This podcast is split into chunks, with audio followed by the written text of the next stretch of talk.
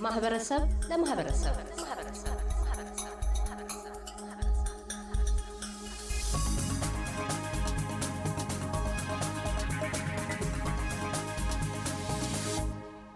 አቶ ማርሼት መሸሻ በምዕራብ አውስትሬልያ የማዕድን ፍለጋ ምርምር ባለሙያ ናቸው። በሥራቸው አስባብ ከሩብ ክፍለ ዘመን በላይ ከአውስትሬልያ ነባር ዜጎች ጋር ለመተዋወቅ አብረው ለመስራት የግል የቤተሰብና የማኅበረሰብ ሕይወታቸውንም በውል ለመረዳት ችለዋል። የአውስትሬልያ ነባር ዜጎች ለ65 ሺህ ዓመታት የአውስትሬልያ ምድር ባለቤት መሆናቸው ቢነገርም የአገር አውስትሬልያ ትሩፋቶች ከባለቤቶቹ ይልቅ ለመጪዎቹ ከሆነ 235 ዓመታትን አስቆጥሯል። በነባር ዜጎችና ሰፋሪዎች መካከል የሕይወት ዘመን፣ የጤና፣ የትምህርት፣ የምጣኔ ሀብትና ማኅበራዊ ሕይወት የክፍተት መጠን በእጅጉ የሰፋ ሲሆን የነባር ዜጎች ልጆች ከዩኒቨርሲቲ ይልቅ ወደ እስር ቤት መግባት ዕጣ ፈንታቸው ስለመሆኑ በፖለቲከኞች አንደበት ተደጋግመው እስከ መነገርም ደርሷል። የአያሌዎች ሕይወትም በጠባብ እስር ቤትና ራስን በራስ መጥፋት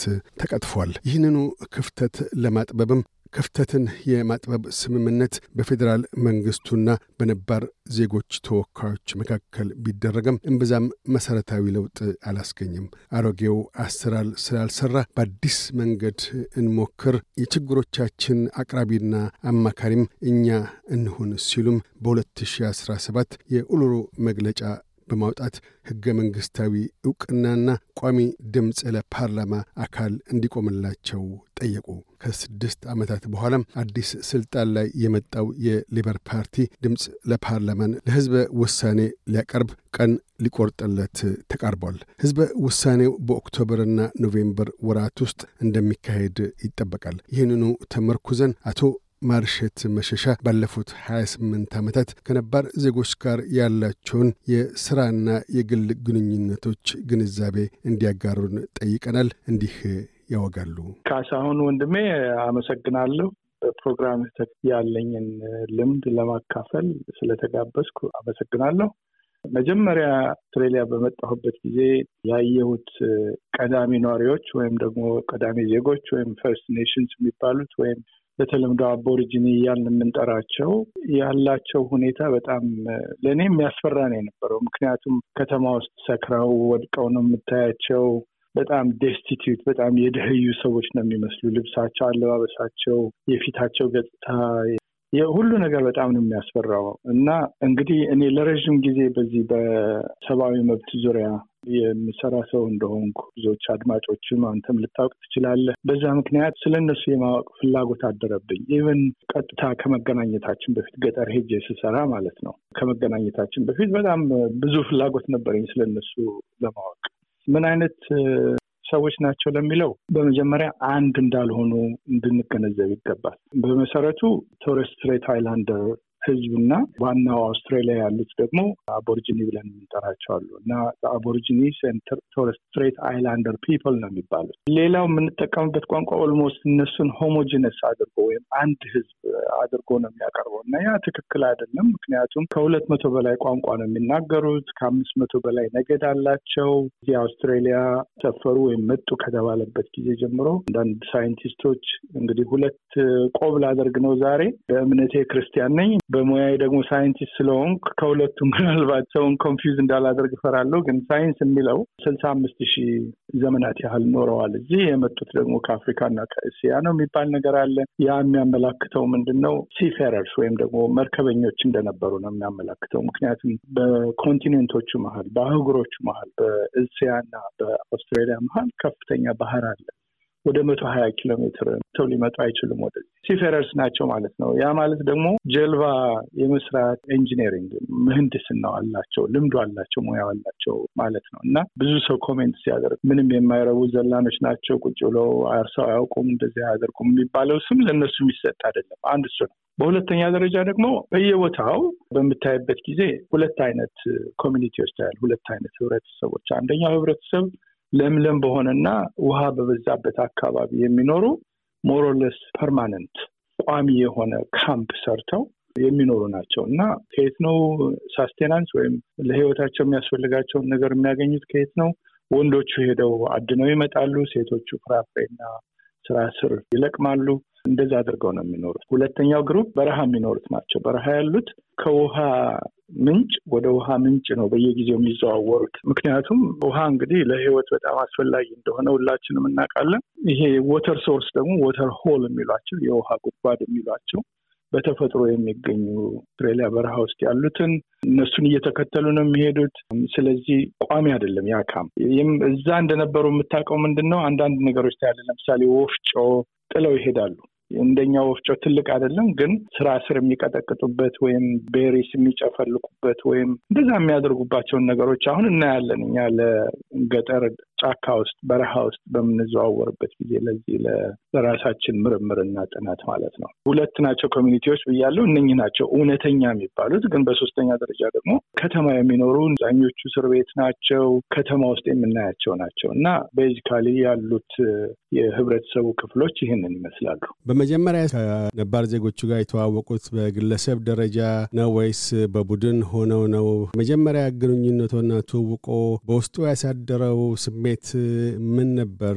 በአእምሮ ውስጥ የነበረው አተያይና በአካል ከእነሱ ጋር ያለመተዋወቅ እድል በገጠመት ወቅት እንዴት ነበር ያገኟቸው?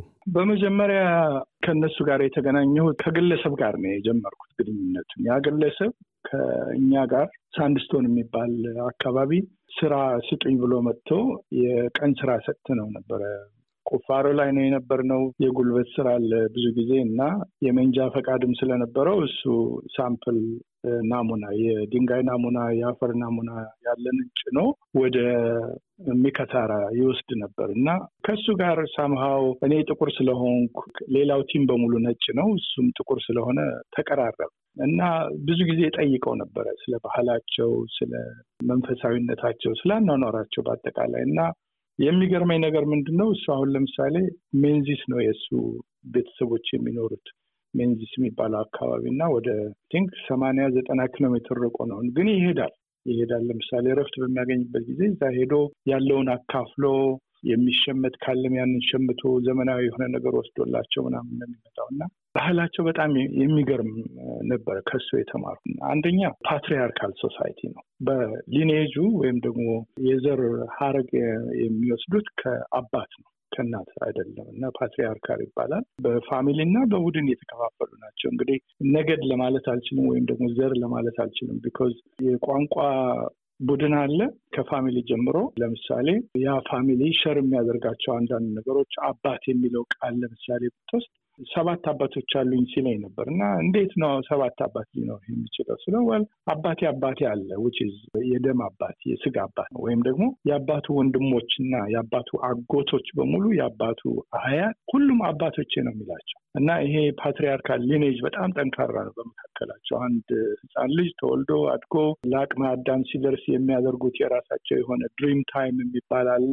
እዛ dream time dream time ማለት እነሱ corroboree ነው የሚሉት። corroboree ማለት ወግና ስርዓት፣ ልምድና ባህል፣ ህግጋታቸውን ያኗኗራቸውን ዘዴ በአፈ ታሪክ የሚያስተላልፉበት የዳንስና የሙዚቃ ግንኙነት ነው እና corroboree ዝም ብሎ አይደለም የሚደረገው እና የተመረጡ ቀኖች አሉ፣ የተመረጡ ሰዓቶች አሉ።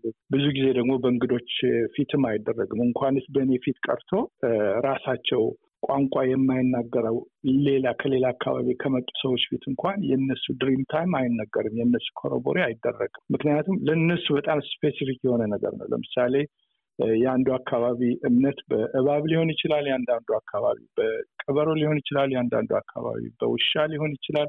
according to that ነው ያ spirit የሚሉት ያ መንፈስ የሚሉት የእነሱ ለእያንዳንዱ የተሰጠዋል እና በዛ መሰረት ነው ግንኙነታቸውን የሚያደርጉት ታሪካቸውንም የሚያስተላልፉት እንዳልኩ የመንፈሳዊ ባህላዊ ወግ፣ ስርዓት፣ ትርክት በሙሉ እንደዛ አድርገው ነው የሚያስተላልፉት። እና ይሄ ልጅ ለምን አልጋብዝህም አለኝ እና ይዞኝ ሄደ።